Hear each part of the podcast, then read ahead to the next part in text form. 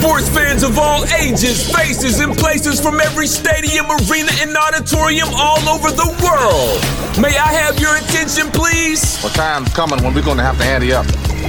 Ante up and kick in like men. Like men! It is now time to bring to your listening ears, hearts, and minds a sports podcast named Wendell's World in Sports with the one and only Wendell Wallace. Tell him how you feel.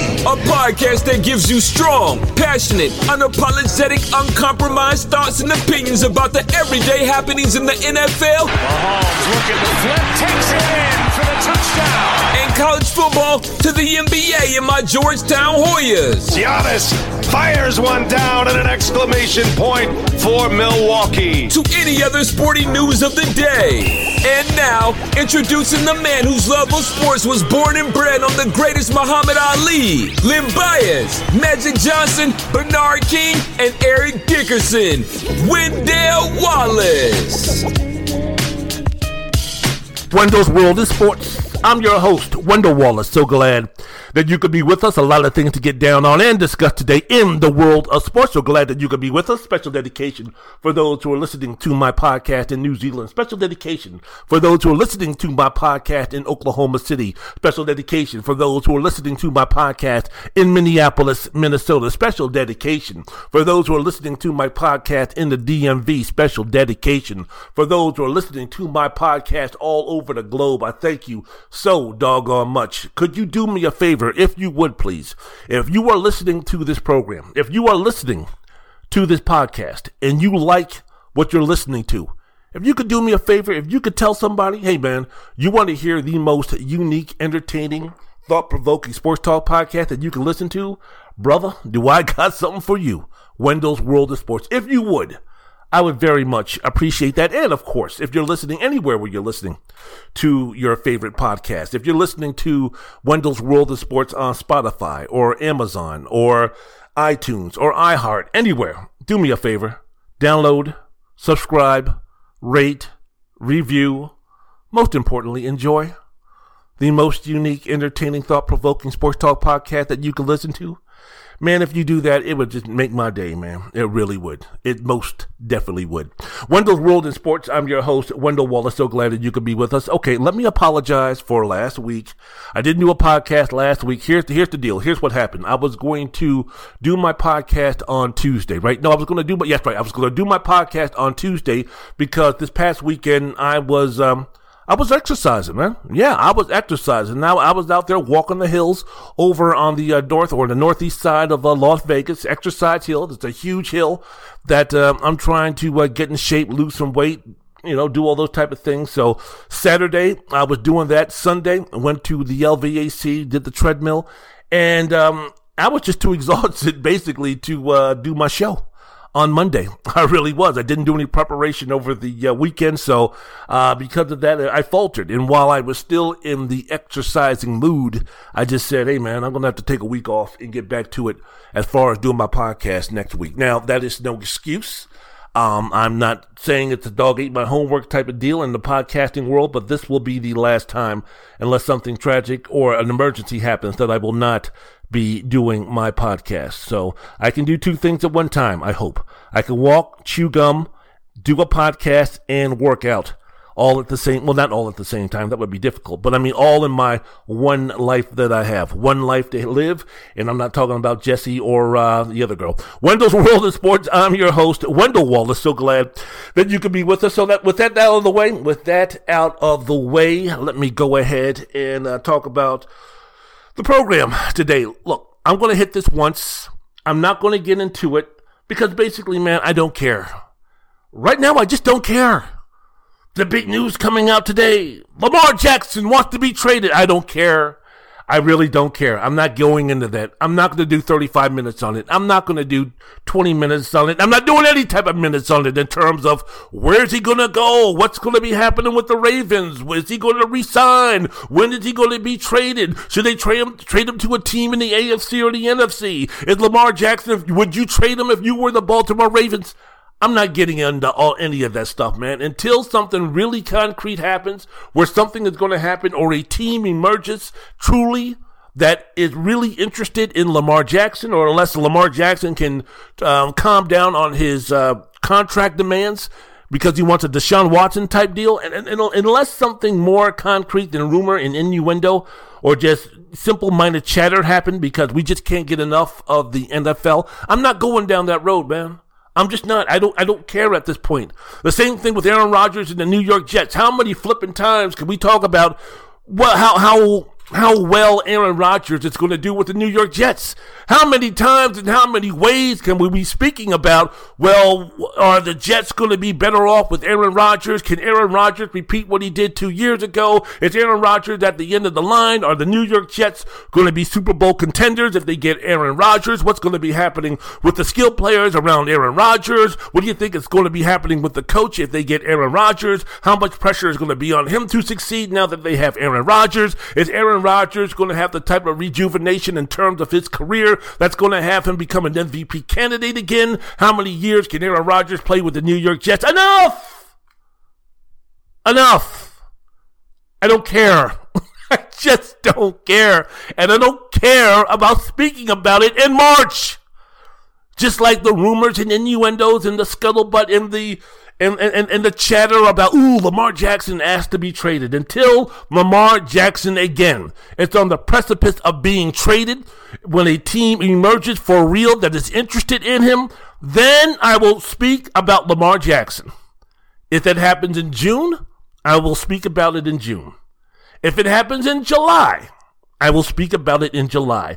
When something concrete and for real comes around, not only with Lamar Jackson, but also with Aaron Rodgers, man, I'll be glad to talk about it. I'll be then glad to open up that Pandora's box about what does it mean and all this other nonsense. Be glad to. But as of right now in March, no. No, I'm not going to. And you know what? I spent about 4 minutes too much speaking about that nonsense. So there you go, man. Wendell's World of Sports. I'm your host, Wendell Wallace. So glad that you could be with us. Look, I understand that the NFL is king.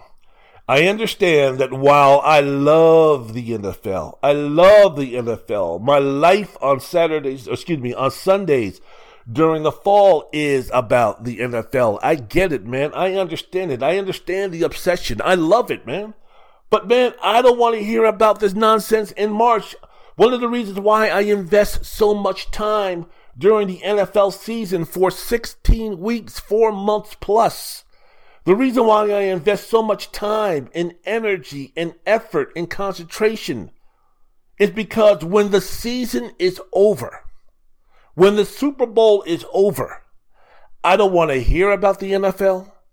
I don't want to talk about the NFL. I don't want to watch another football game. I'm dancing in the streets like Martha and the Vandellas. I'm dancing on the ceiling like Lionel Richie. I'm doing the James Brown, the Kitten, playing Funky Chicken too. Why? Because doggone it, I finally have my Sundays back. So I'm not interested. I don't care about rumors and innuendos about the NFL in March. Now, if you speak about September, October, November, December, yeah. And leading up to the NFL draft, we want to speak about that. We want to speak about who's going where. We want to speak about the quarterbacks. We want to speak about potential trades. Yeah. Okay. But I can't talk anymore about Bryce Young being 5'10". Newsflash. He didn't grow to be 6'2" and 230 pounds. I can't talk about CJ Stroud. I can't talk about Anthony Richardson because guess what? At Florida, he still only started 13 games. Guess what? He's still inconsistent, and guess what? He's a freak of an athlete. I can't speak about Will Levis, because guess what? I can't change 2022, and neither can you. 2022 happened. 2021 happened. Which Will Levis is going to show up? 2021 Will Levis to the NFL? Or 2022? I don't know. And I don't care enough to speculate. I didn't watch enough Will Levis games to sit there and say that I have a defined answer in terms of which Will Levis is going to show up and play football in the NFL. I don't know, and it's March, and I already spoke about it, so until something changes, I don't care. as we now move on to 8.5 minutes of me speaking about this nonsense. But seriously, man, I don't care. I want to get into something that we don't talk about enough, that I don't talk about enough, that's something that I used to talk about all the time, something growing up as a child that I loved almost as much as the NBA, something in terms of what I always dreamed of doing and playing as such. I want to get into a little college basketball. I want to get into a little March Madness. I want to speak about the Final Four because, as you notice, I haven't spoken anything really about the NCAA tournament. I haven't really. Hadn't really crossed my mind. And to be honest with you, I haven't, A, been watching as many games as I should. And B, when I watch them, it's not with the same interest. It's not with the same passion. Now, I don't know. Maybe it's a situation where I'm getting older. As I have explained it before, the fact that as of right now, or I'm sorry, this past season, the past 2 seasons, the past 7 seasons, the past 8 seasons, the Georgetown Hoyas have been garbage. And one of my reasons for loving college basketball like I do is because of the Georgetown Hoyas. My dream growing up, in Silver Spring, Maryland, in the Washington, D.C. metropolitan area, where to play for Coach John Thompson at Georgetown University. I grew up in an area that not only had John Thompson at Georgetown University, but also had Lefty Drizzle at the coach in Maryland, as I spent a couple of summers in 78 and 79 at a sleepover camp. I think I still have my John Lucas autograph along with Ernie Graham. Somewhere, somehow, I don't know where it is, but it's somewhere. So, yeah, that foundation was there. But that foundation has crumbled, maybe because of age, maybe because I'm not in the area of anymore, maybe because of other things, maybe it's just because of the just life, moving forward. Who knows? I don't know, but, my love for March Madness started to peter out maybe 12, 15, 13 years ago. So, me watching the NCAA tournament and having the fervor, having the fever, having the passion to be speaking about college basketball has really left.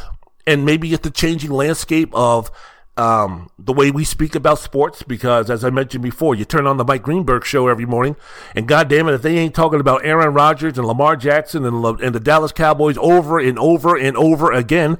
Same thing, I haven't watched the Shannon and Skip show in how many years, along with the Nick Wright show, so I don't know what they're talking about, but at least on the talking head shows on ESPN, for the most part, all they're talking about is the NFL and Aaron Rodgers. No one talks about college basketball anymore. So I'm going to spend a little time. I'm going to take a little time, if I can amuse you just for a moment, because I want to speak about some college basketball. Now, unfortunately, this will probably be the only time that I will be speaking about college basketball unless I'm speaking about my Georgetown Hoyas. But for the most part, I wanted to talk about this tournament because there was something that was interesting that came to my mind when the Final Four was finally completed and the teams were in the Final Four. And even watching this tournament, and even watching this college basketball season, even though, again, was a bystander in terms of my interest level for college basketball. Yes, I watched every Georgetown basketball game, which makes me one sick puppy who must really like some form of torture and loves watching my eyes bleed. But I watched every Georgetown basketball game, and when I found out they stunk, I started watching just a little bit more basketball because I came to the realization, or I started watching more college basketball because I came to the realization that Georgetown's not getting any better. So, I still somehow, some way, still want to watch college basketball because I still do enjoy the sport. But watching this tournament and watching the teams play, the most unique, unpredictable, underwhelming Final Four is what has been formulated now when you speak about the NCAA tournament. Florida Atlantic versus San Diego State. Miami versus Connecticut. The Elite Eight on Saturday. Florida FAU beat Kansas State. UConn destroyed Gonzaga 82-54. I'm thinking, let me sidetrack just for a quick second, man. I was thinking about this. Has Gonzaga had its run? And when I say has Gonzaga had its run, I'm talking about being a top three, top four program. Has Gonzaga peaked in terms of what they did under Mark Few when they went to the NCAA championship game, where they were basically one of the best, if not the best program in America, right up there with Villanova? A situation where you could say only a few years ago, they were a better college basketball team at that moment than Duke, than Kentucky, than the Blue Bloods. I'm talking about being at that level. Has Gonzaga now peaked? And now they're just going to go back to where they were before. Now, where they were before, they're never going to go to the first incarnation of what we know now as the Gonzaga basketball program, because they're no longer that small little Jesuit school in Spokane, Washington, who, beat the big, mighty Blue Bloods and David versus Goliath. No. Gonzaga is way past that. But am I thinking now that Gonzaga is going to fall back to being a team that reaches maybe the second round of the NCAA tournament? Because of the conference that they play in, they'll always be in the NCAA tournament, because with the exception of St. Mary's, that those are the two teams that are the class of the WCC, and those two teams are top 25 programs on a consistent basis. So it's no longer a matter of Gonzaga winning a tournament or winning the regular season for them to qualify for the NCAA tournament. But I'm just thinking, that the days of them getting the Chet Holmgrens of the world, the Jalen Suggs of the world, the national recruiting that they did for a few years, where they were going out and getting 4- and 5-star recruits, are those days for Gonzaga over?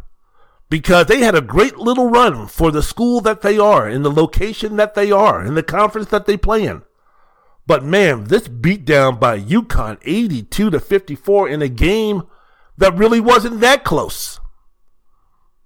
I'm just interested to see moving forward now what Gonzaga has in terms of, have they fallen by the wayside of being one of the elite programs in college basketball? Still a very good program. Still a team that could reach the Elite Eight. A team that could reach the Final Four. But to do it at the level and the consistency, there was a time now for a couple of years that Gonzaga, you expected it. It was a situation where, look, man, if Mark Few doesn't win an NCAA championship, if Gonzaga doesn't win an NCAA championship, the season is a failure. There was a time if Gonzaga didn't make it to the Final Four, the season was considered a failure. Are those type of expectations now like, okay, Gonzaga's going to go back to where they were before? And this was almost like the last hurrah in terms of the remnants of Gonzaga being one of the best college basketball teams in the country. So I'm just wondering, just throwing it out there, just want to run it up the flagpole and see if you salute. So on Saturday, the first two games of the Elite Eight, FAU over Kansas State, UConn over Gonzaga. Then on Sunday, San Diego State beat Creighton 57-56. I'll get back to that game in a second. Miami over Texas 88-81. Let's rewind and let's talk about San Diego State, Creighton. Let's talk about the last play of the game, or the game deciding call that was made by the referee. Here's my deal. And here's where, after watching the aftermath, here's where I think Charles Barkley, Chuckster, was all over the place. Maybe he was thinking about another diss on Kevin Durant. But this is where I think that he kind of went wrong, and where Jay Wright kind of nailed it. In terms of, was it a foul? Yes. And Gene Sarator was speaking about, look, if it's a foul, it really doesn't matter what the circumstances are. If it's a foul, you got to call a foul. I don't care about the situation. Fair enough. But here's the thing where Jay Wright was speaking about, and what I was speaking about. Not that I'm at the level of Jay Wright, of course, but here's my deal, and I've heard coaches say this before. The problem is, with that call that was made, the last part of the game, that foul was made maybe 4 or 5 times during the game, and it was not called. So what we're looking for here is consistency. If that's a foul, that's a foul. And if it's a foul at the end of the game or at the beginning of the game or the middle of the game, it needs to be called. Okay, but here's the situation. At the beginning of the game, that was a foul and it wasn't called. Halfway through the game, that was a foul and it was called. Second half, that was a foul and it wasn't called. So what are we doing here? Where are we going here? That's the key. Now, if you're going to be inconsistent, you got to be inconsistent one way, so at least giving the teams that are playing a little opportunity to say, okay, this we can get some type of rhythm going here in terms of what the referees are calling.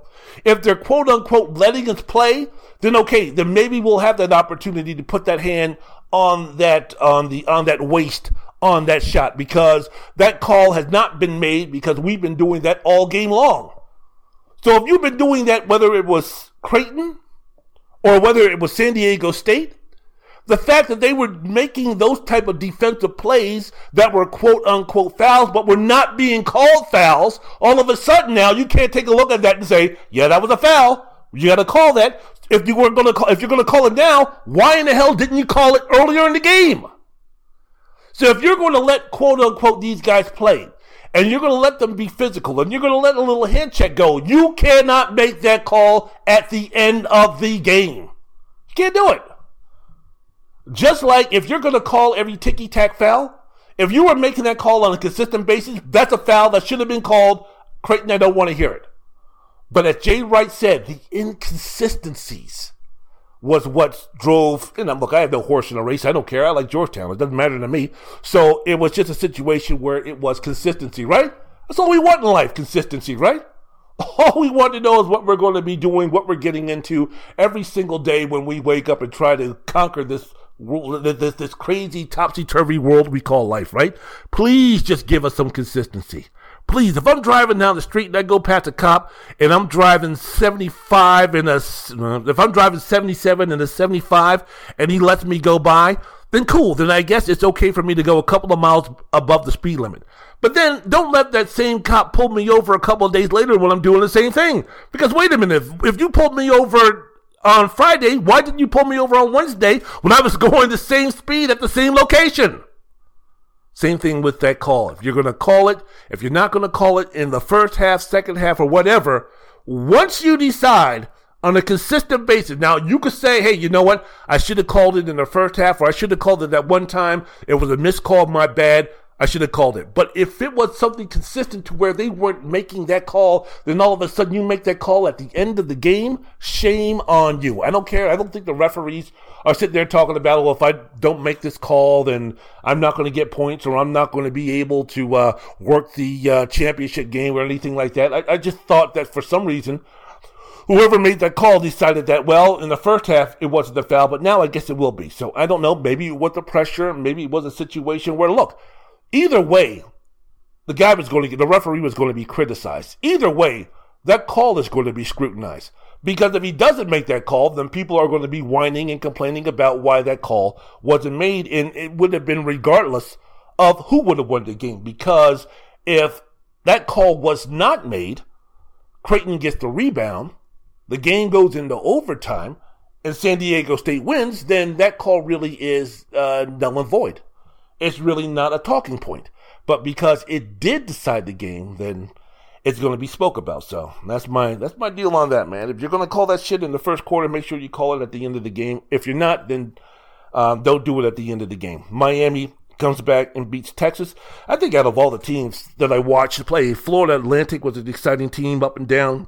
But Miami, I think, has the best athletes. Miami had the best ballers, shall we say. The most attractive players in terms of style and play and such. I would expect UConn, to win the whole doggone thing, but who knows? So that's our Final Four. Florida Atlantic versus San Diego State. Miami versus Connecticut. No Duke. No Kentucky. No Kansas. No Villanova. No Gonzaga, no number one seeds, no number two seeds, no number three seeds. Do you have any interest in this? Of the over 20 million tournament brackets on ESPN, they did the old who's going to win and this, that, and the other. 20 million were filled out. Only 20 have a perfect record so far in predicting this. Who would have known? My guess or my suggestion to you guys, the 20 who predicted Florida Atlantic versus San Diego State and Miami versus Connecticut, for you 20, go play the lottery, because your odds are something else. So yeah, man, it's best description for this tournament so far. Come on, man, give me something. What's your thoughts? What's your feelings? Are you Are you excited? Because isn't that what the tournament is all about? It's all about the upsets. That's what makes March Madness so awesome. That's what makes it such a great spectacle. Even the fools who sit there and talk about that's what makes March Madness the best, most compelling drama in sports. Because you never know when David is going to beat Goliath. You never know when the major upsets are going to happen. I've always said that stuff is great. That stuff is wonderful. That stuff is awesome when it happens in the first round. It's always awesome when it maybe happens to maybe one blue blood, possibly two, maybe. If Duke loses in the first round when Krzyzewski was coach, oh man, it's unbelievable. If Kansas loses in the first round, ranked number 3 during the regular season, champions of the Big 12 conference and tournament champion, and oh my goodness, Bill Self lost. I can't believe it. That's that's great. That's awesome. That's what makes March Madness so wonderful, so fantastic. But when everything is all said and done, almost all the time, one of the blue bloods win.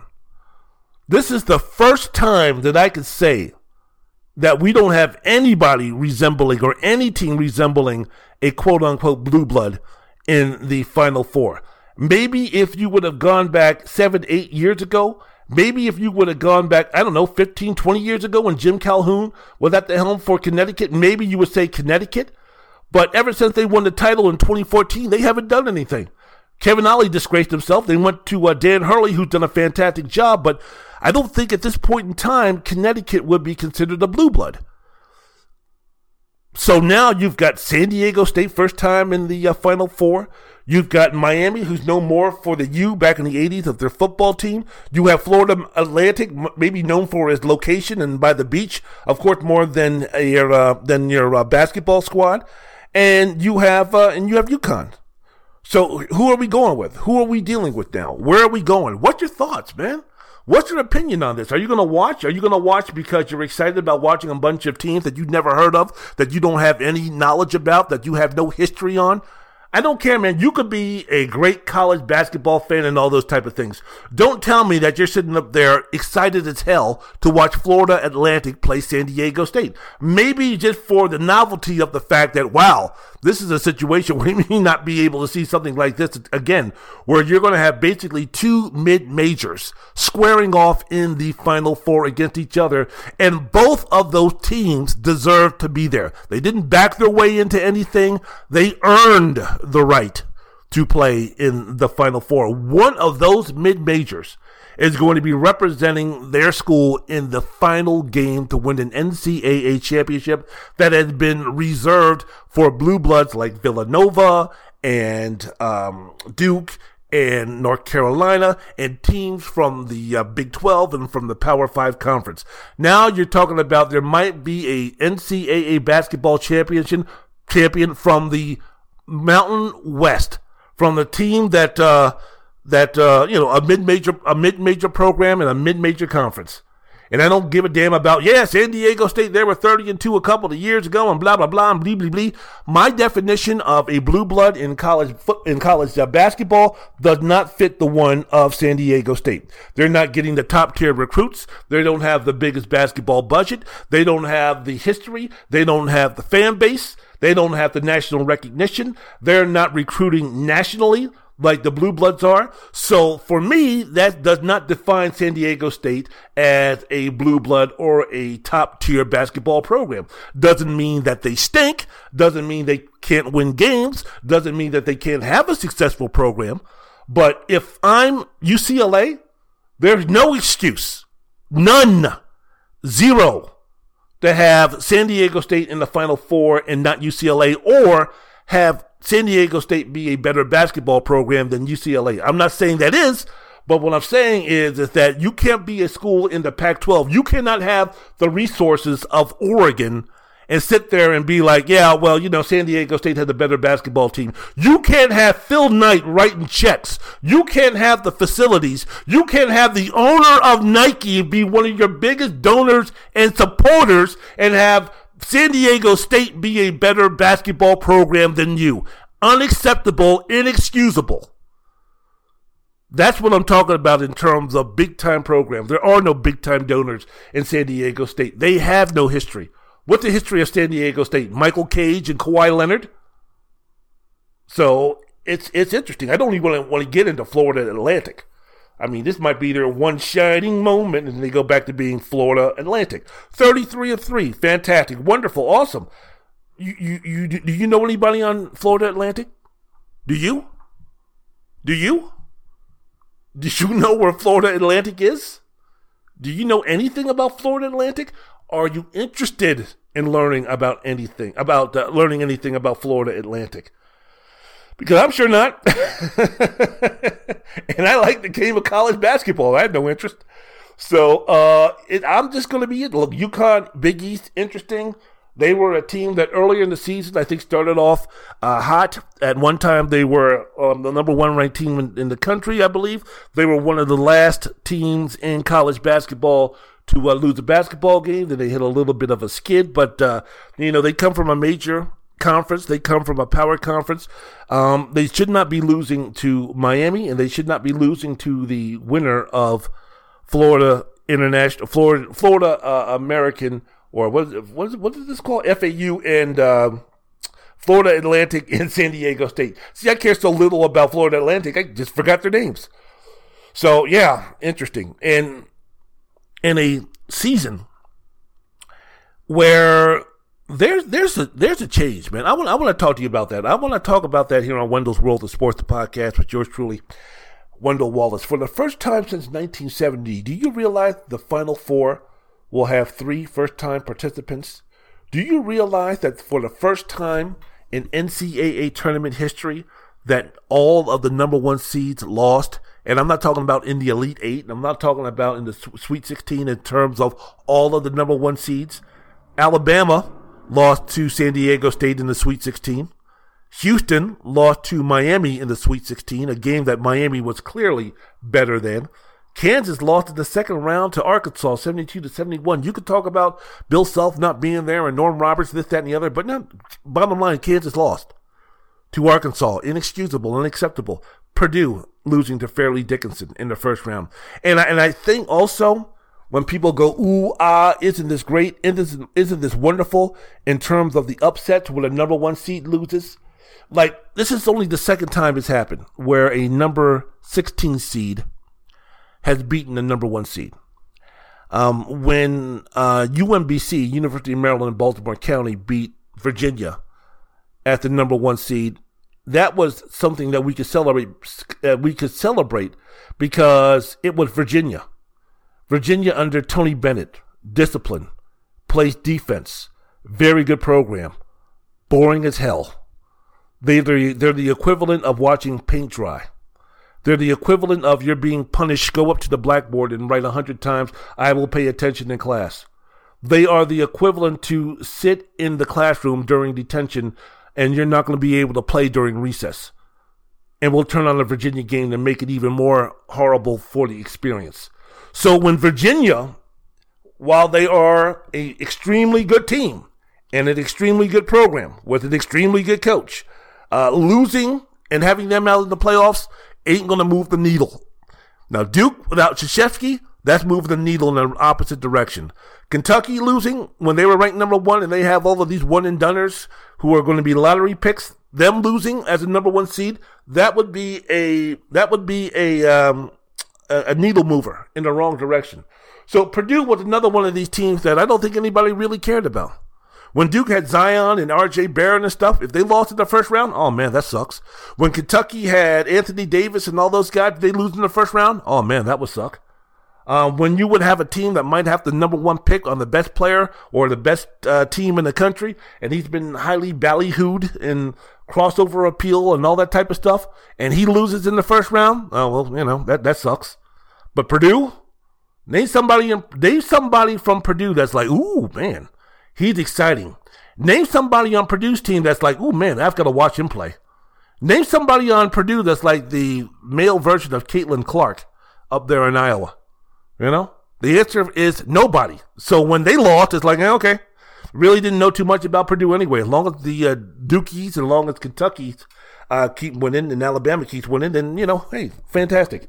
And Alabama, when they lost, it's almost like, well, okay, back to spring football.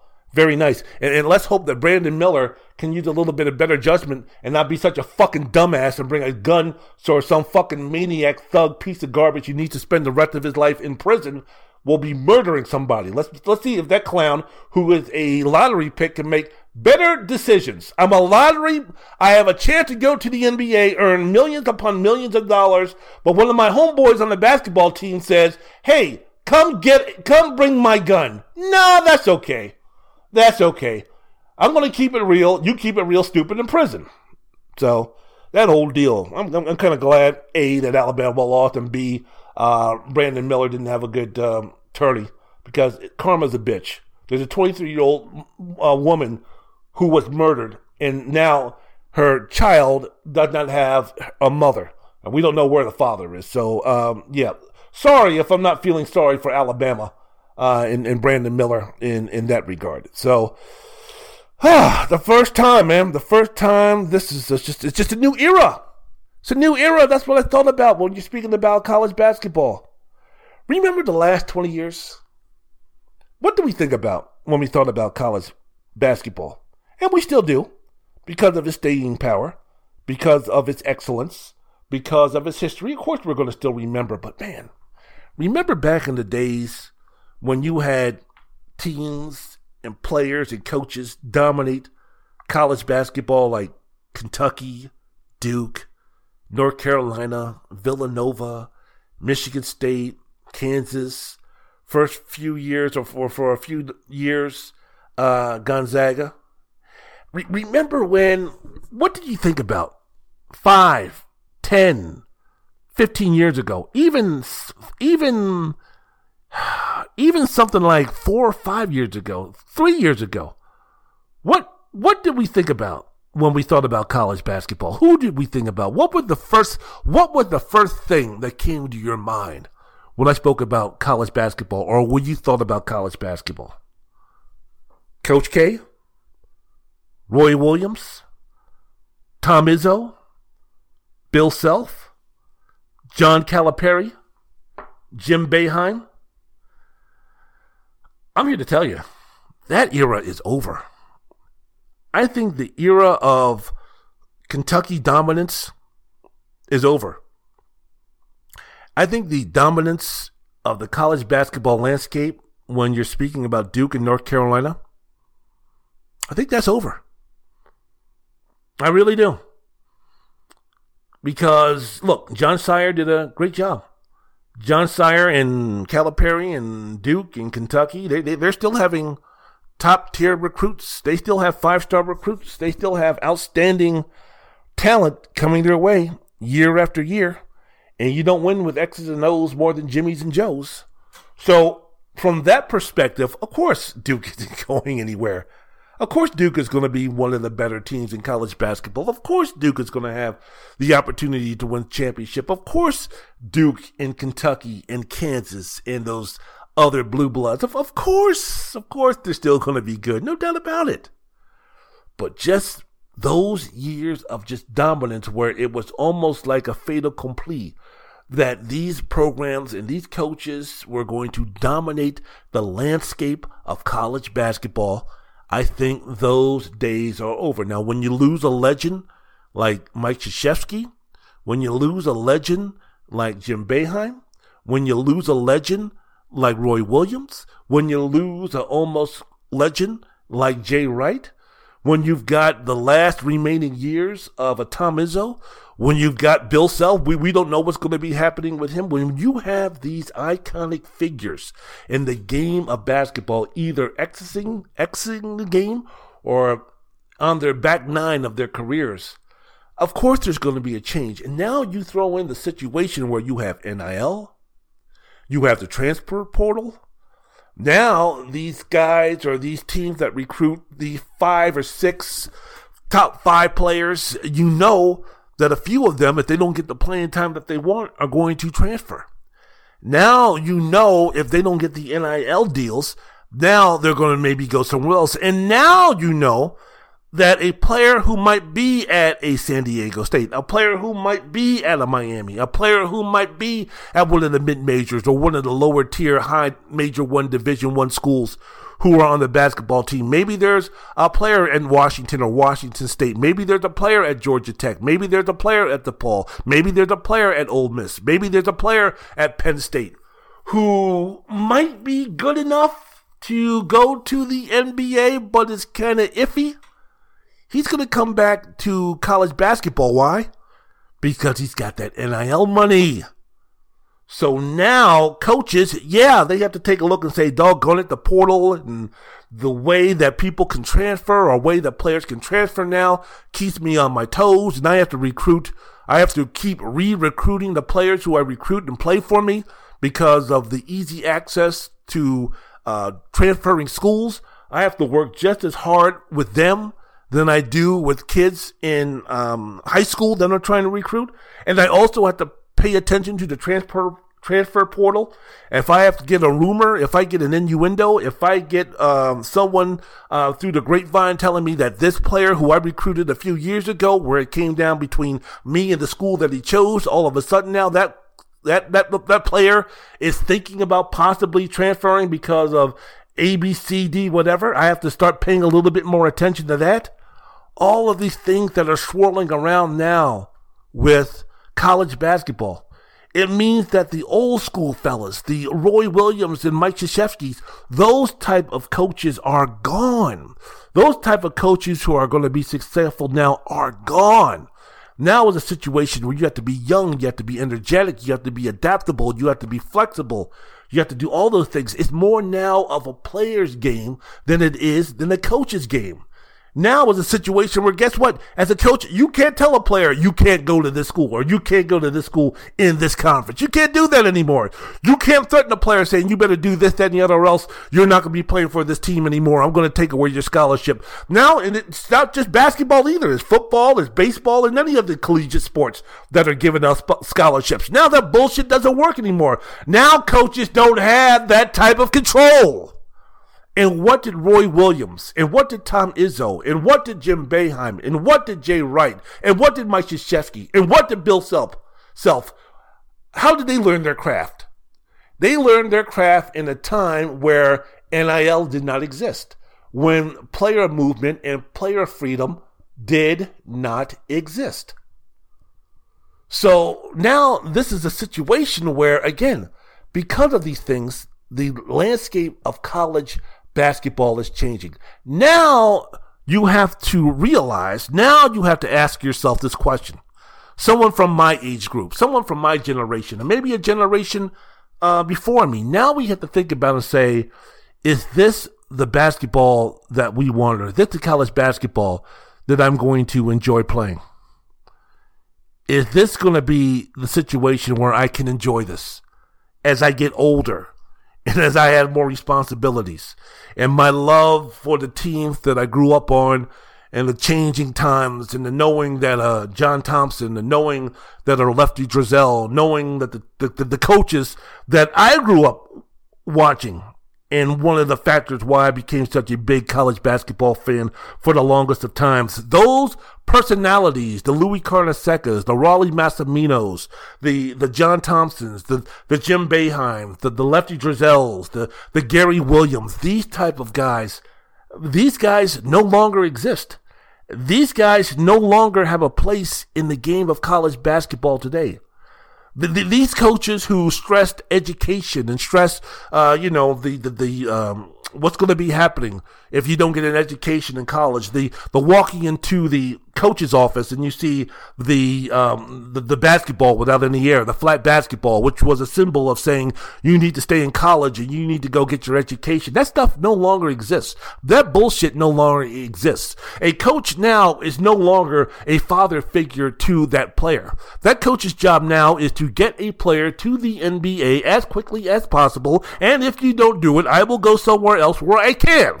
I don't want to hear about a college education. I don't want to hear about a degree. I don't want to hear about earning my spot. I don't want to hear any of that nonsense. How much time am I going to get at the beginning of the year as a freshman, and what are you going to do to make sure that I'm a lottery pick in 6 months? Because if you can't promise me that, I don't give a damn if you're John Calipari. I don't give a damn if you were Mike Krzyzewski. I don't give a damn if you were John Thompson. I don't give a damn who you were.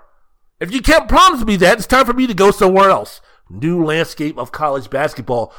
Those coaches that I just mentioned, those icons that I just mentioned, those coaches in the college basketball that I grew up on and loved, that no longer exists. Now, this is the way it is. Are you going to enjoy it?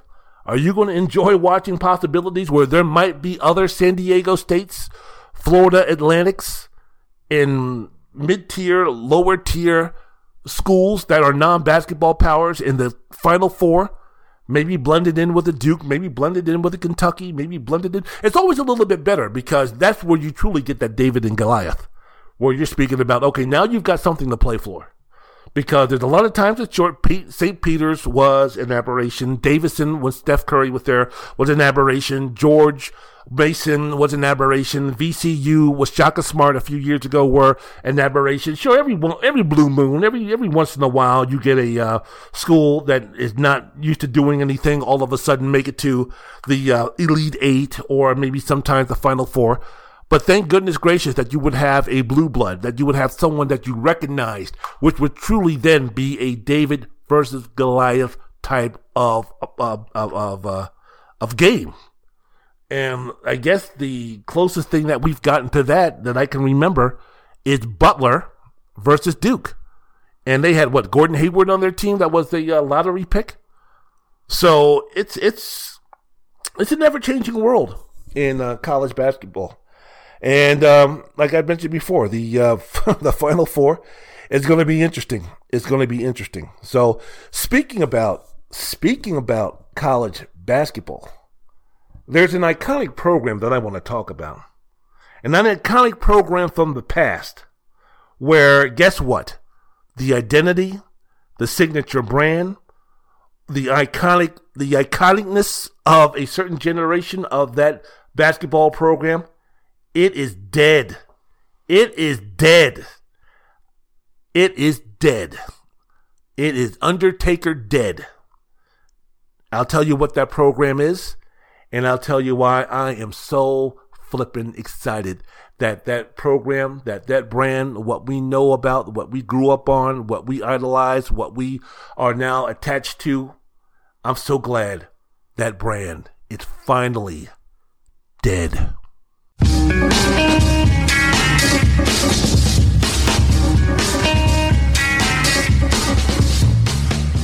for this break for me to to remove some phlegm as I'm building another program and gym, myself being the podcasting equivalent to the God Rakim. So don't sweat the technique of this podcast and fiend. If you do so, you'll end up like Robert Sarver and Daniel Snyder losing your team as I take away your heart and your self-esteem.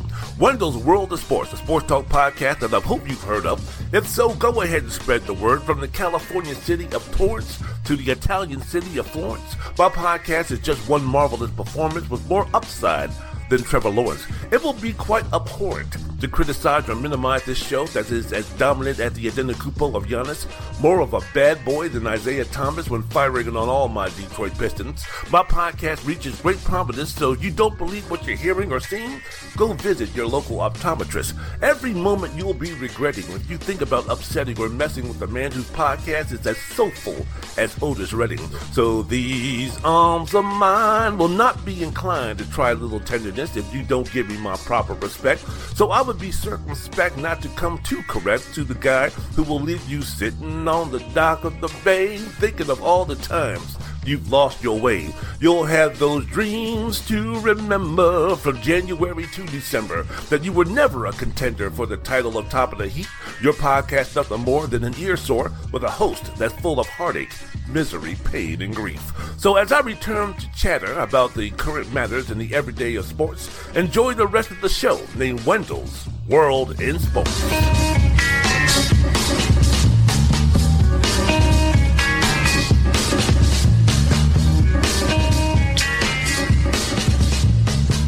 Welcome back, Wendell's World of Sports. I'm your host. All right. Welcome back. Talk to him, James. Wendell's World of Sports. I'm your host, Wendell Wallace. So glad that you can be with us. Mentioned before about the program that had to change. The program that many people knew about. The program that rose to prominence. Global brand almost. The Georgetown basketball program that we know of. My generation that I grew up loving, one of the main reasons why I became a basketball fan. It's dead, baby. John Thompson is gone. And now everything in terms of the program that he built in his image is now gone. And guess what? Celebrate good times. Come on. And it has nothing to do with Coach Thompson. It has nothing to do with Coach Thompson. One of my heroes, one of my idols, one of the greatest days of my life when as an adult, a full-fledged adult, a man in his 40s, working at a radio station where John Thompson was doing his show with 980 The Team with Doc Walker and, Doc Walker and it wasn't Al Coken, I forgot who it was. But here was a man, a grown man in myself, who waited the entire day for John Thompson to finish his radio show so I could walk up to him and make a complete fool and imbecile of myself by saying, hey, Coach, I just want to say, hey, man, you know what? Me and my dad, when I was young, watched you growing up. I'm a big fan of yours. Love what you do and this, that, and the other. And he was like, yeah, that's great, son. Glad to hear it. Glad for you. Now it's time for me to go to the casinos and hit them slots. So, yeah, good looking out. The fact that I got a brush off in a very nice way. I mean, he didn't say get the fuck out of here, but he was just like, you know, just finish my show. I want to play my slots. Really don't have time for chit chat. Really don't have for like, oh yeah, Coach, you're the greatest. Yeah, great. Okay. Fine. Wonderful. Good for you. I mean, it was just one of those where, look, it's time for me to play my slots. Thank you very much, but I've got to go. No time for small talk. No time for flattery. Thank you so much, but I'm out. I waited 8-9 hours just for that. For me to say something to John Thompson. And it was worth it. And boy, that brother was big. And get a lord, that brother was charcoal black. So it was a situation where, woo, Coach, you were bigger than I thought and you're blacker than I thought. I remember the first time I saw Coach Thompson, I was 16 years old. And I was playing summer league at Sidwell Friends High School down in the district. And I was playing for my high school team, Good Counsel High School at the time. And we were playing a summer league game. And we were playing Flint Hill, I believe it was. And I was up there playing against Dennis Scott and Sam Jefferson. And I don't think Aaron Bain was playing. But basically, I know half these people are sitting there talking about, who the fuck is he talking about? You should know who Dennis Scott is. Dennis Scott, when he was a freshman in high school, was 6'6", 230. I mean, Dennis Scott was big. He was always big. But he played for Flint Hill, Stu Vetter at the time, and summer league game. And, you know, I was at the foul line getting ready to box out. And guess who stepped in the hallway or the door to kind of watch for a few seconds? It was John Thompson. And, man, as a 16-year-old, I was starstruck, man. You know, I was starstruck. So Sam Jefferson almost dunked on my head. I was kind of like, oh. Wow, there's Coach Thompson. Oh, shit, I better box out somebody. So, so John Thompson, Georgetown, goes all the way back, blah, blah, blah, blee, blee, blee. Yeah, man, John Thompson's the man. John Thompson is the man. So when I'm saying that thank goodness that the Georgetown Hoyas have finally moved away from the era of John Thompson, Hoya paranoia is officially dead. I'm saying that in terms of finally. Good. There's only one Coach Thompson. There's only one Coach Thompson who could have built a program like he did. Now, yes, his son took it in a little bit different direction, but still, he was a Thompson. Everybody associated with John Thompson from the basketball program at Georgetown University, nowhere in attendance when Ed Cooley was named the new head basketball coach of my Georgetown Hoyas. Cooley, formerly lifelong resident of Providence, Rhode Island, 53 years old, leaving New England for the first time in his professional career, 1994. Graduate of Stonehill College, held an assistant coaching position at UMass Dartmouth, Stonehill, Rhode Island, and Boston College before being named the head coach at Fairfield in 2007, leading the team to a 92-69 record in 5 seasons with 1 NIT appearance. Then in 12 seasons at Providence, has 1 Big East tournament title, 1 Big East regular season title, 3 NCAA tournament wins, and a record of 118-99 in Big East.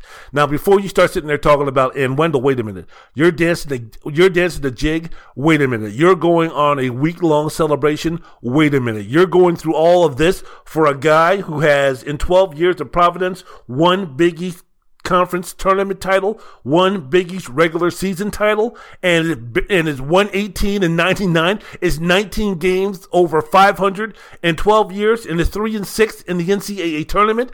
And you're up there speaking about, you're acting like, you know, that Mike Krzyzewski was put in a time machine, you know, about 25 years ago, and now he's going to be becoming the coach. You're acting like somehow, some way, that the ghost of John Wooden is coming down to coach this basketball team.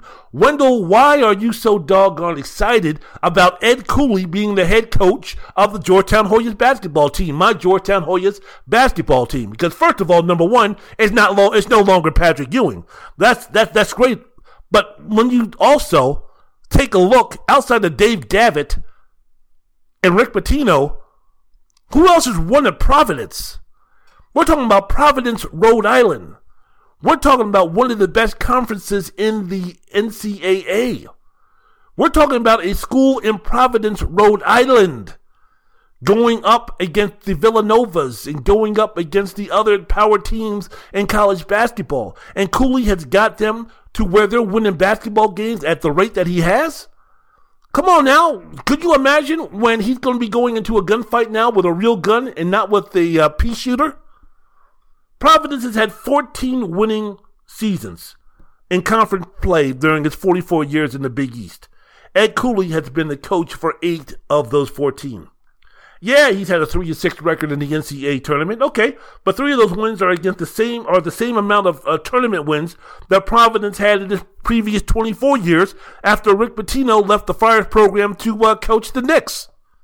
From 2004 to 2023, Providence made it to the NCAA tournament 7 of those 9 years with Ed Cooley as their coach. Don't tell me that a guy that can win in Providence can't get the job done at Georgetown University with their alum, with their NIL deals, with their facilities, and with their recruiting grounds, or their places to recruit. Don't tell me that Ed Cooley cannot get the job done at Georgetown University when he's already gotten the job done at Providence. So come on now, the vibe around the program has changed. Did you see that press conference? Oh, it was glorious. I watched it about 3 times. It was glorious. It was a home run. And look, I understand. I know. You don't win games by winning the press conference. I get it. But man, let's just go ahead and let's think about this program. Let's think about the Georgetown Hoyas basketball program just for a minute, because I think about this program every single goddamn day. The program had become an embarrassment. The program had become irrelevant. The program had become inept. The program was close to becoming DePaul, to where you could get into a situation. Remember DePaul? For those of us old enough, we remember DePaul of the old days, right? When Ray Meyer was coaching, right?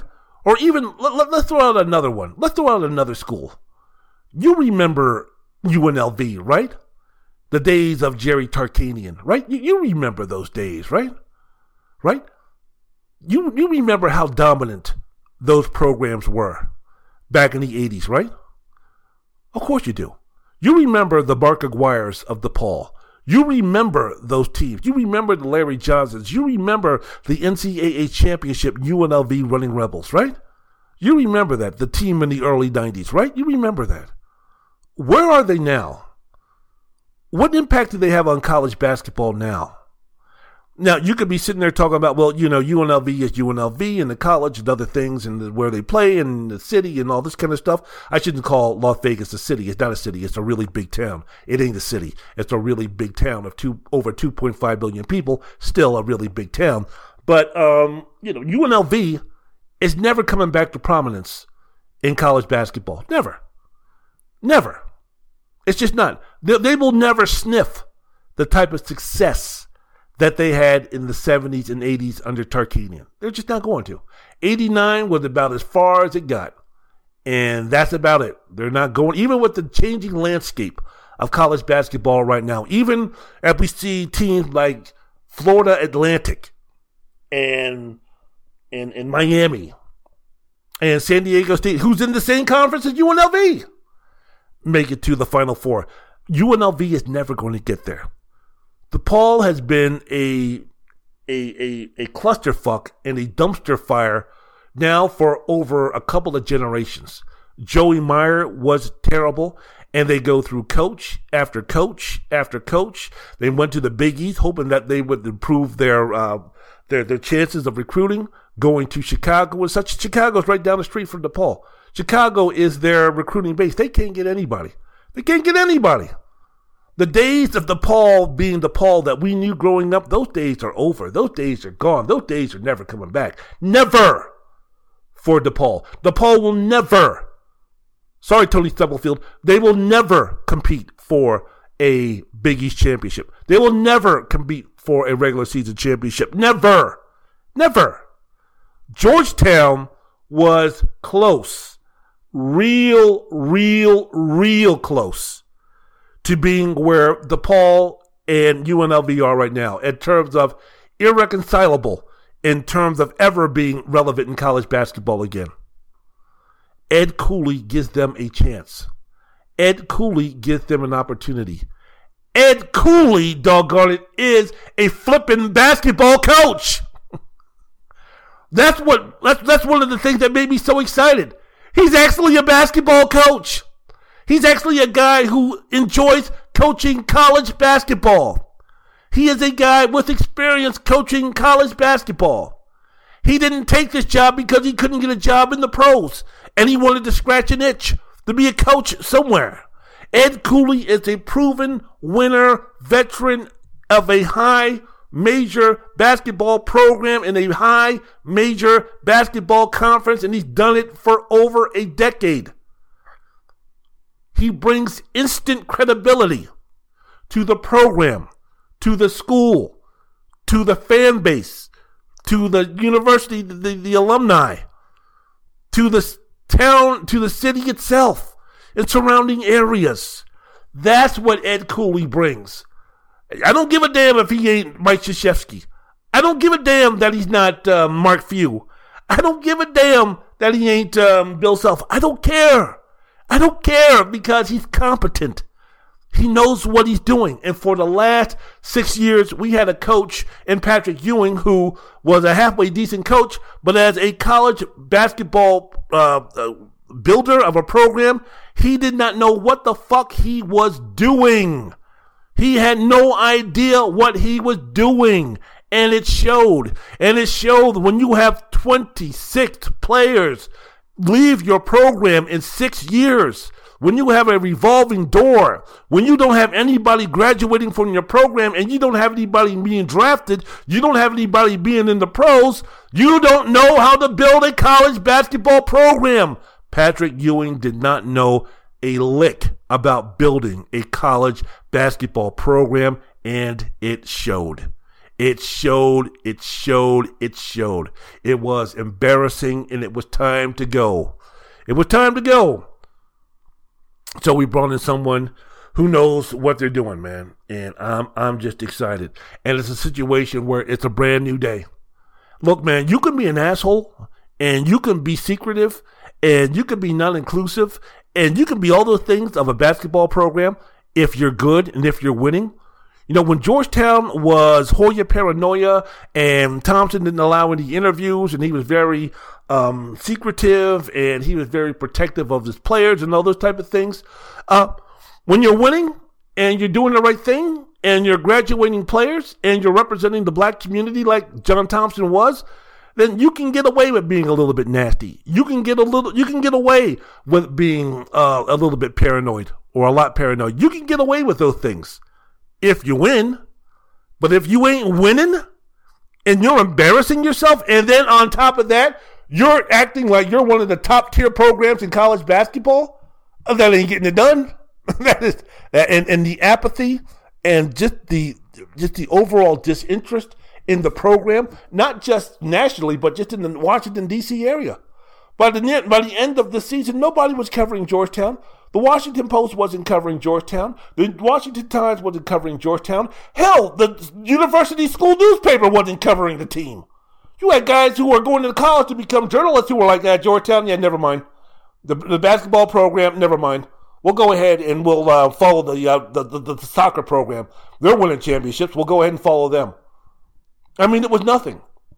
Georgetown did everything humanly possible to turn themselves off to any interest. And that they kept losing and losing and losing. It just became more of a situation where it was like, it's becoming untenable in terms of what we're going to do moving forward. We made the right move. Do I expect Georgetown to make the tournament next year? No. Do I expect Georgetown to compete for the Big East title next year? No. Do I expect miracles from Ed Cooley in his first year where you have another six players enter the portal for Georgetown? Brandon Murray just decided he was going to transfer along with Primo Spears, along with Malcolm Wilson, along with Jordan Riley, and along with Deonte Bass in Denver, England. They decided to put their names in the transfer portal. So I don't know who in the hell is coming back from Georgetown next year. I don't know who's going to be on the team. You got Ryan Mutombo. You got Wayne Bristol. You got, I don't know who else. There's about two or three players on the team that's coming back. Good riddance. For those who are leaving, good riddance. You guys over the past 2 years were 2-38.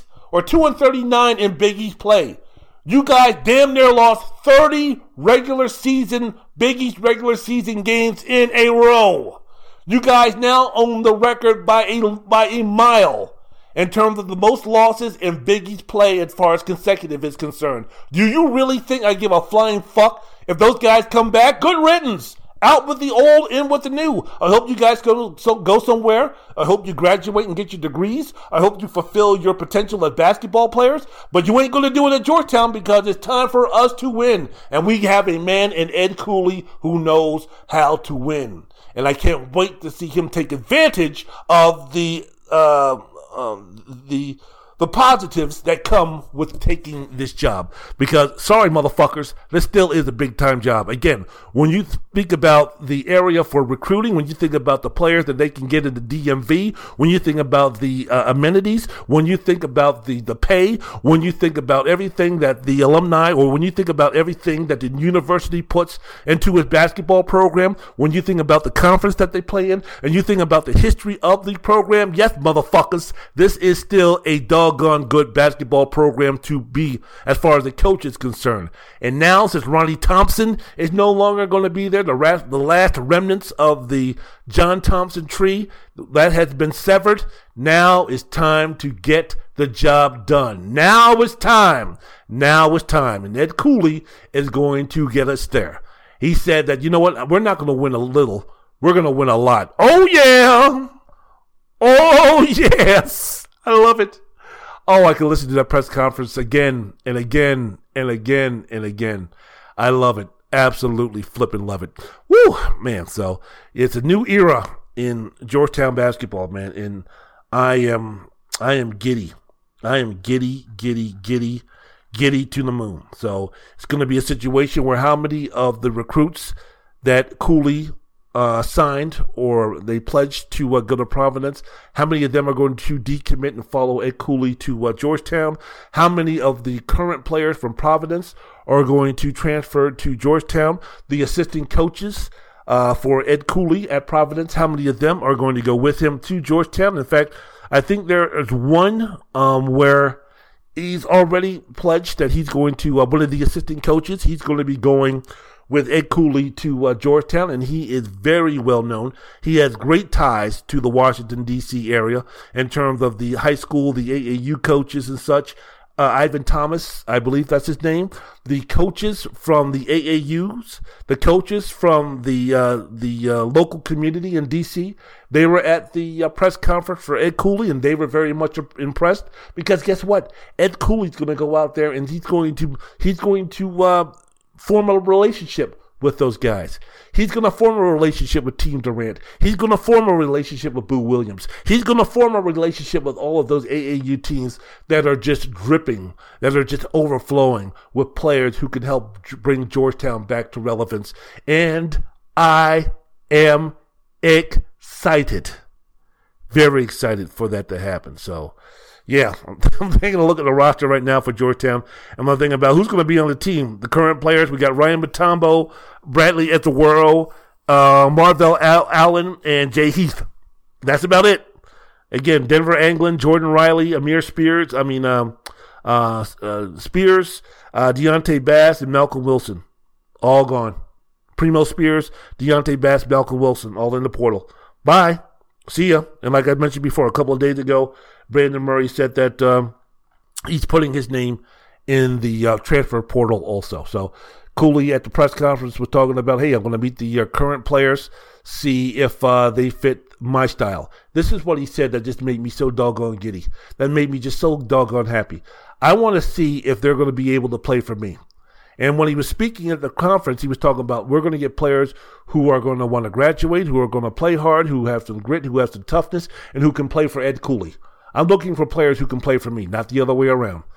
It doesn't work that way. I was like, yes, coach. Yes, coach. Yes, coach. Sing it, coach. Preach it, coach. That's what I'm doing, coach. That's what I'm talking about, coach. 13 and 49 the last two seasons.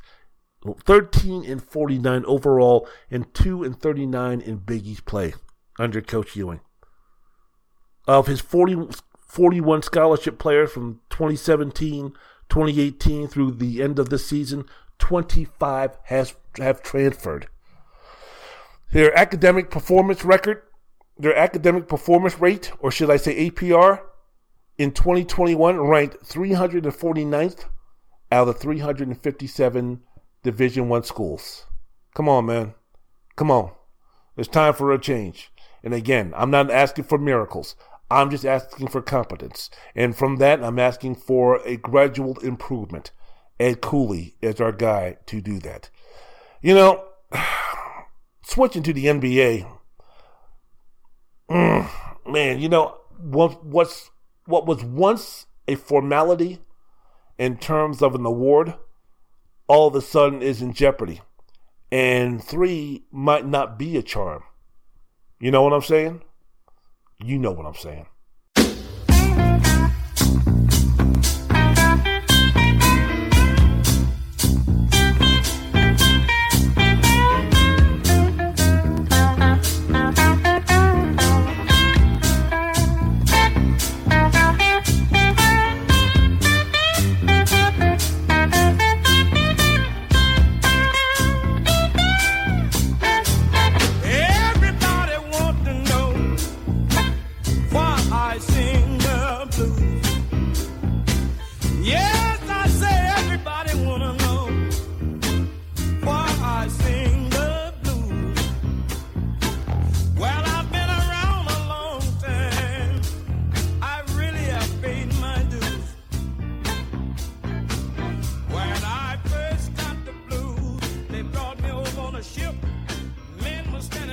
Last segment of the podcast, last segment of the program, Wendell's World of Sports. I'm your host, Wendell Wallace. So glad that you could be with us.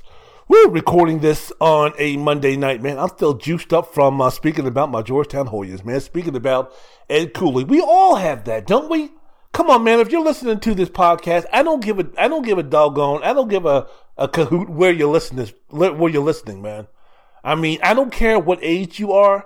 Man, there was a reason why you became a sports fan. If you're listening to this podcast, you are not a casual sports fan. I don't speak casual sports. I don't speak guy talk. And don't sit there and talk about the girl who's the best looking female and what's your favorite olive and what's your favorite movie and this is where I went last night. I don't spend too much time talking to that, about that bullshit because it's all about sports, man. It's all about me loving sports. It's all about me speaking about sports. And when I speak about sports and my voice starts to raise and I get a little animated, this is no bullshit, man. I'm not joking. I'm not fucking around. I'm not acting. I'm not doing any of this stuff, man. It's a situation where I'm passionate about this.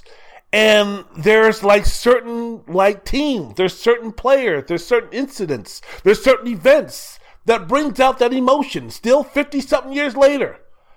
And Georgetown basketball is right at the top, man. One of the reasons why I became a fan of sports. The reason why I love sports. Because of my father and because of teams like the Georgetown Hoyas. Because of Magic Johnson. Because of the Los Angeles Lakers. Because of Lefty Drizzle. Because of Albert King. Because of Len Bias. Because of Kirby Puckett. Because of Warren Moon. Because of Andre. Because of Eric Dickerson. Because of Yvonne Lendl. Because of John McEnroe. Because of Sugar Ray Leonard. Because of all those guys. Because of Muhammad Ali. Man, these are the reasons why when my voice kind of raises and I get a little bit excited when I mention these names, man. And here I am. Hell, I'll be I'll be 80 years old. And someone will mention the name Len Bias and it'll stir something, some emotion in me. Someone will mention Magic Johnson and it'll stir an emotion in me. Someone will mention the Georgetown Hoyas or the Washington, I don't know what they'll be calling themselves now. What are they now, the Commanders? Or the Washington football team, and it'll stir something in me.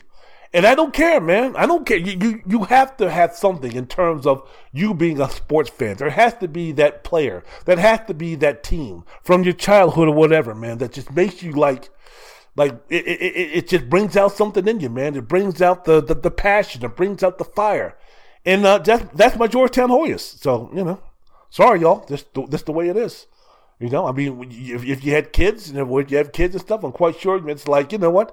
If I had kids, my son would be a basketball fan and a Georgetown Hoya basketball fan. Sorry, that's just the way it is in my household. Boy or a girl, I don't give a damn. Guess what, son? Guess what, daughter? Guess what, Marcus? Guess what, Felisa? Guess that would be the name of my kids if I had any. But it would be like, hey, look, you know what? You're watching Georgetown Hoyas basketball with me. You're watching the NBA with me. You're watching football with me. You're going to be watching college football. You don't have to watch all day. You don't have to watch an entire game as far as football is concerned. But you are going to share my passion of basketball. You are going to share my passion of football. And you are going to understand what it means to be a passionate football fan or basketball fan or Washington Commanders fan or Georgetown Hoya basketball fan or whatever. And then as you get older, you just say, nah, Dad, I'm moving on to something else cool. But you will be experienced to it. You got that goddamn right. Again, if I had any kids. Wendell's World in Sports. I'm your host, Wendell Wallace. So glad that you could be with us. Okay, so I teased the fact that 3 times might not be a charm. Now, I was going to record this podcast after I watched the Denver Nuggets play the Philadelphia 76ers. Because I was hyped. I was excited. Because I had the opportunity, I thought, to watch Joel Embiid go up against Nikola Jokic. And that this could have been for Joel Embiid, a guy who has desperately wanted to win an MVP award. Jokic is kind of like, yeah, whatever. Whatever, really don't care. But Joel has been very vocal and outward about his desire to win an MVP. And I thought in a situation like this, if Joel could have another type of performance against Nikola that he had the last time that these two teams played in Philadelphia, where Joel dropped 40-something points and 17, 18 rebounds and completely outplayed the Joker and win for Philadelphia, that it could be the final nail in the coffin for Jokic to win his third MVP. Well, guess what? Embiid didn't play tonight because of a calf injury, and James Harden didn't play tonight because he's been out for a little bit. So it's like, you know what? Why in the fuck am I going to watch this game then? I don't want to watch this game. You told me that, you didn't tell me, but I was anticipating Embiid versus Jokic. As far as an individual award is concerned, this could be almost like Game 7 equivalent to who wins the MVP. And all of a sudden now, we ain't going to get that. The two best players and two best big men in the game. And we're not going to get that. Screw you. I ain't watching this. I ain't watching this shit. So it's like, when you're thinking about the MVP award, look, early in the season, midway through the season, up to the All-Star break, it was a situation where, look, it was pretty clear that the Joker was the odds-on favorite by a lot to win the MVP. Now, it's interesting because when you take a look at the two seasons that he won it before compared to the season that he has now, this might be the best of the three. But I think it's a situation where some of the voters are getting fatigued in terms of Joker winning the MVP, especially when you think about this is the best team that he's been on. If any of the three seasons, this season and the past two, you would be considered the most worthy of winning the MVP, it would be this one. Not only for a fact that he's almost damn near averaging a triple-double, over 20 points, about over 10 rebounds, and about 10 assists per game. Not only that, it's the fact that Denver had the best record in the Western Conference. Now, it could be a situation because the Western Conference is so weak that Denver is winning this going away by default, but yet and still, Jokic, what do we think about mainly when we speak about MVPs? We speak about the best player on the best team. Well, the best player on the best team is Nikola Jokic. Now, you can also make an argument the best player on the best team in the league is Giannis Antetokounmpo. But still, we're talking about, again, a guy who has won two MVPs in a row. So I think a lot of it has come with fatigue and also the narrative. There's no new narrative. I speak about this all the time in the NFL. You know, what is going to be an important situation when we speak about the MVP of the league? You know, why hasn't Patrick Mahomes won it more? Why has Russell Wilson not won it? What are we looking for? Where are we going with? We're looking for new stories. We're looking for something interesting. Why didn't Jordan win the MVP more? Why didn't Kobe win the MVP more? Why didn't LeBron win the MVP more? Why do we always have this, yeah, he might have won the MVP, but if you were starting a team, you would pick this guy. Or, yeah, he might be the MVP of the league, but the best player in the game is, right? Didn't we say that for the longest with Patrick Mahomes? Yeah, you know, Aaron Rodgers is the MVP, but the best player in the game is Patrick Mahomes. Yeah, you know, Steve Nash won the MVP, but the best player in the game is Kobe, or the best player in the game during that time was Shaq. Or, yeah, Derrick Rose won the MVP, but the best player in the game is LeBron. So why don't we give LeBron? Why don't we give MJ? Yeah, Barkley won it in 91, but we all knew who the best player in the game was. Yeah, Karl Malone won the MVP a couple of years, but yeah, we all knew who the best player in the game was. So why didn't we give the MVP to Jordan? Because it's a boring narrative. That's the reason why. It's a boring narrative. Who cares? We've already seen this. We already know how good he is. Give us something better. Give us something that we can really sink our teeth into. Give us something. So it's a situation where it's the same thing with Nikola Jokic, Joel Embiid. Joel Embiid has been dominant.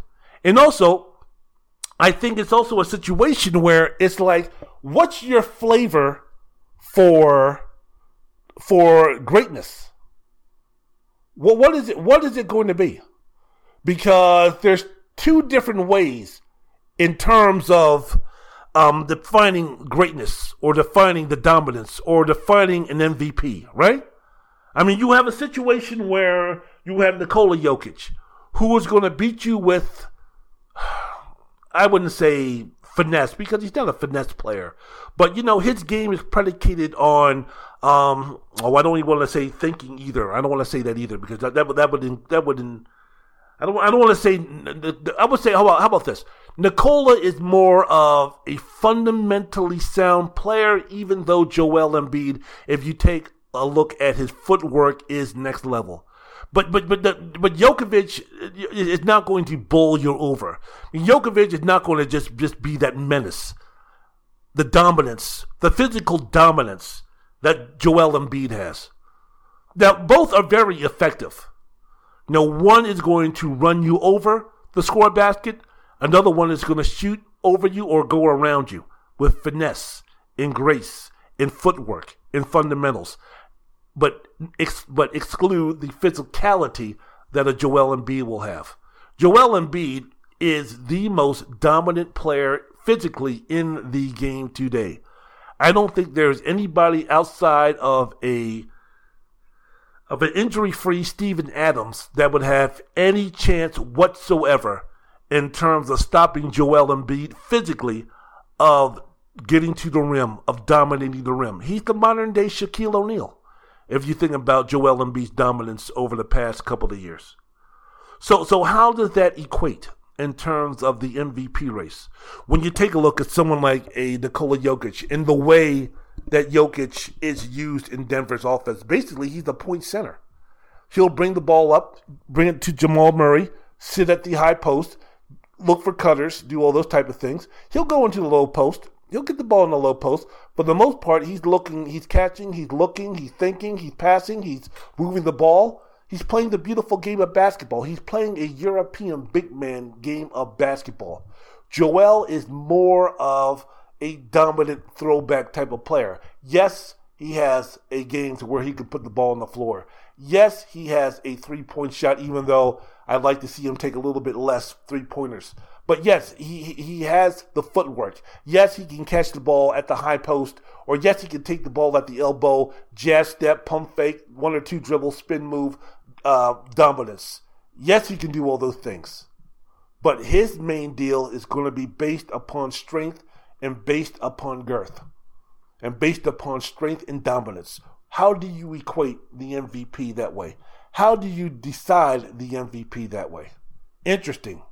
Man, very interesting. So with the NBA, man, this MVP race, there could have been a strong conclusion to the end of this story in terms of who wins the MVP. Because on Friday against the Milwaukee Bucks, Jokic was pretty damn good. Now, Giannis scored 31, ran out of gas near the end of the second half, or at the second half. You got to remember that Milwaukee was playing back-to-back, second of a back-to-back, scored 144 against Utah. So you go from Utah to the high mountains or the thin air of Denver, Colorado. They played a really good first half when you speak about the Milwaukee Bucks. Giannis was getting anything that he wanted to around the rim. He had, 20-something at halftime. Most of those were mostly dunks and layups. Second half, Denver met their physicality. I think that Milwaukee started to wear down, and Denver pulled away. It was a strong performance by Jokic. Definitely was not a dominant performance by Jokic. Again, Antetokounmpo ran out of gas in the second half, but it was a situation where it was kind of like, okay, there's a little bit more clarity in terms of the difference between Jokic and Antetokounmpo. Like the needle didn't move either way. I mean, I don't think Jokic increased his lead after that game as far as the MVP race is concerned. I don't think that Giannis caught up or made any ground on Jokic moving forward. So I was interested to see now basically what it's going to be between Embiid and Jokic. And, well, Embiid isn't playing, So disappointing, very disappointing. I want to end with the Dallas Mavericks. I would like to end with something concerning the Eastern Conference, but there's this stuff about Jaylen Brown, and he might be getting a little squirrely in terms of, hey man, I don't know if I want to resign with the Celtics. Wasn't there rumors this summer about possibly being traded to Brooklyn for Kevin Durant? Loyalty, Loyalty. That's how you spell loyalty? I don't know, fuck it. I don't have spell check. So, yeah, I'll get into that nonsense a little bit later. But, yeah, man, the Dallas Mavericks. I told you. Look, I'm not blaming all of this on Kyrie. But wherever that motherfucker goes, man, trouble. It's not just trouble. It's just drama. Now you have Luka speaking about, hey, look, man, this season has not been easy. I'm dealing with some personal stuff that's been affecting my play and this, that, and the other. And when we say affected play, affects his play. Not only is it affecting his play, it's also is affecting his demeanor. He had, 15 technicals, had to miss a game. He had 16, but one of them was rescinded. It's a situation where, look, man, he's going through some shit, and at 23 years old, he ain't ready. He ain't ready to be that guy. He ain't ready to be that leader. He's a great player. He's an awesome player. He's a top 5 player, without question. But, you know, there's still some growing up to do. There's still some maturity that he has to do. There's still some pains that he has to do. There's still some heartache that he has to do as a basketball player going through the steps. Look, man, it took LeBron 7 years to win a championship. It took MJ 7 years to win a championship. It took Shaquille O'Neal 7 years to win a championship. It took a little while for these great players, for a lot of these great players. It took Shaquille O'Neal for Kobe Bryant to win his 3 championships. And then after some genuflecting by going through the doldrums after they traded Shaquille O'Neal, it took those hard times and the acquisition of Paul Gasol before Kobe finally became the player that he was as an overall teammate.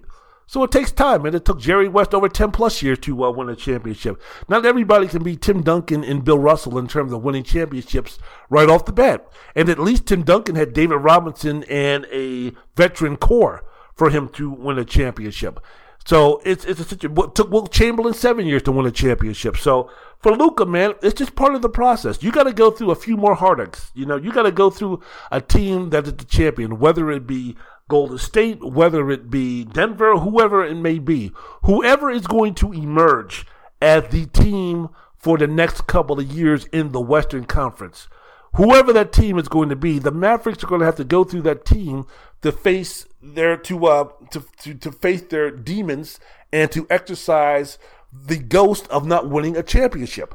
And Luka is going to have to go through that nonsense. He's going to have to go through the pain. He's going to have to go through the heartache. He's going to have to go through all the difficulties that came with Jordan trying to get by the bad boy Pistons, with LeBron trying to get by the Boston Celtics, with Jerry West trying to get by the Boston Celtics. It's a situation. It's a progress. You know, it's something that those guys are going to have to go through. So I think they're doing well. I think they're blowing out Indiana tonight. But, man, they lost to Charlotte. They were getting booed at home. It was just wasn't good, man. It wasn't good. So we'll see what happens moving forward. All right, I am done. I am out of here. I want to thank everybody for listening to my program. Remember, man, let's go ahead and see what we can do to like, follow, subscribe, all that good stuff. Give me some likes, give me some loves, give me some all those good things so I can continue to give my heart and soul and everything into this podcast. So that would be great. As always, please do what we need to do to make this world a better place by listening, learning. From people who do not look like you, people of a different race, people of a different face, different gender, different side of the tracks, different religions, different everything, man. Treat them with respect, please, and learn from them so we can move forward in this community. If we could do that, that would be great. Wouldn't we? I say so. Get me out of here, man, with some music.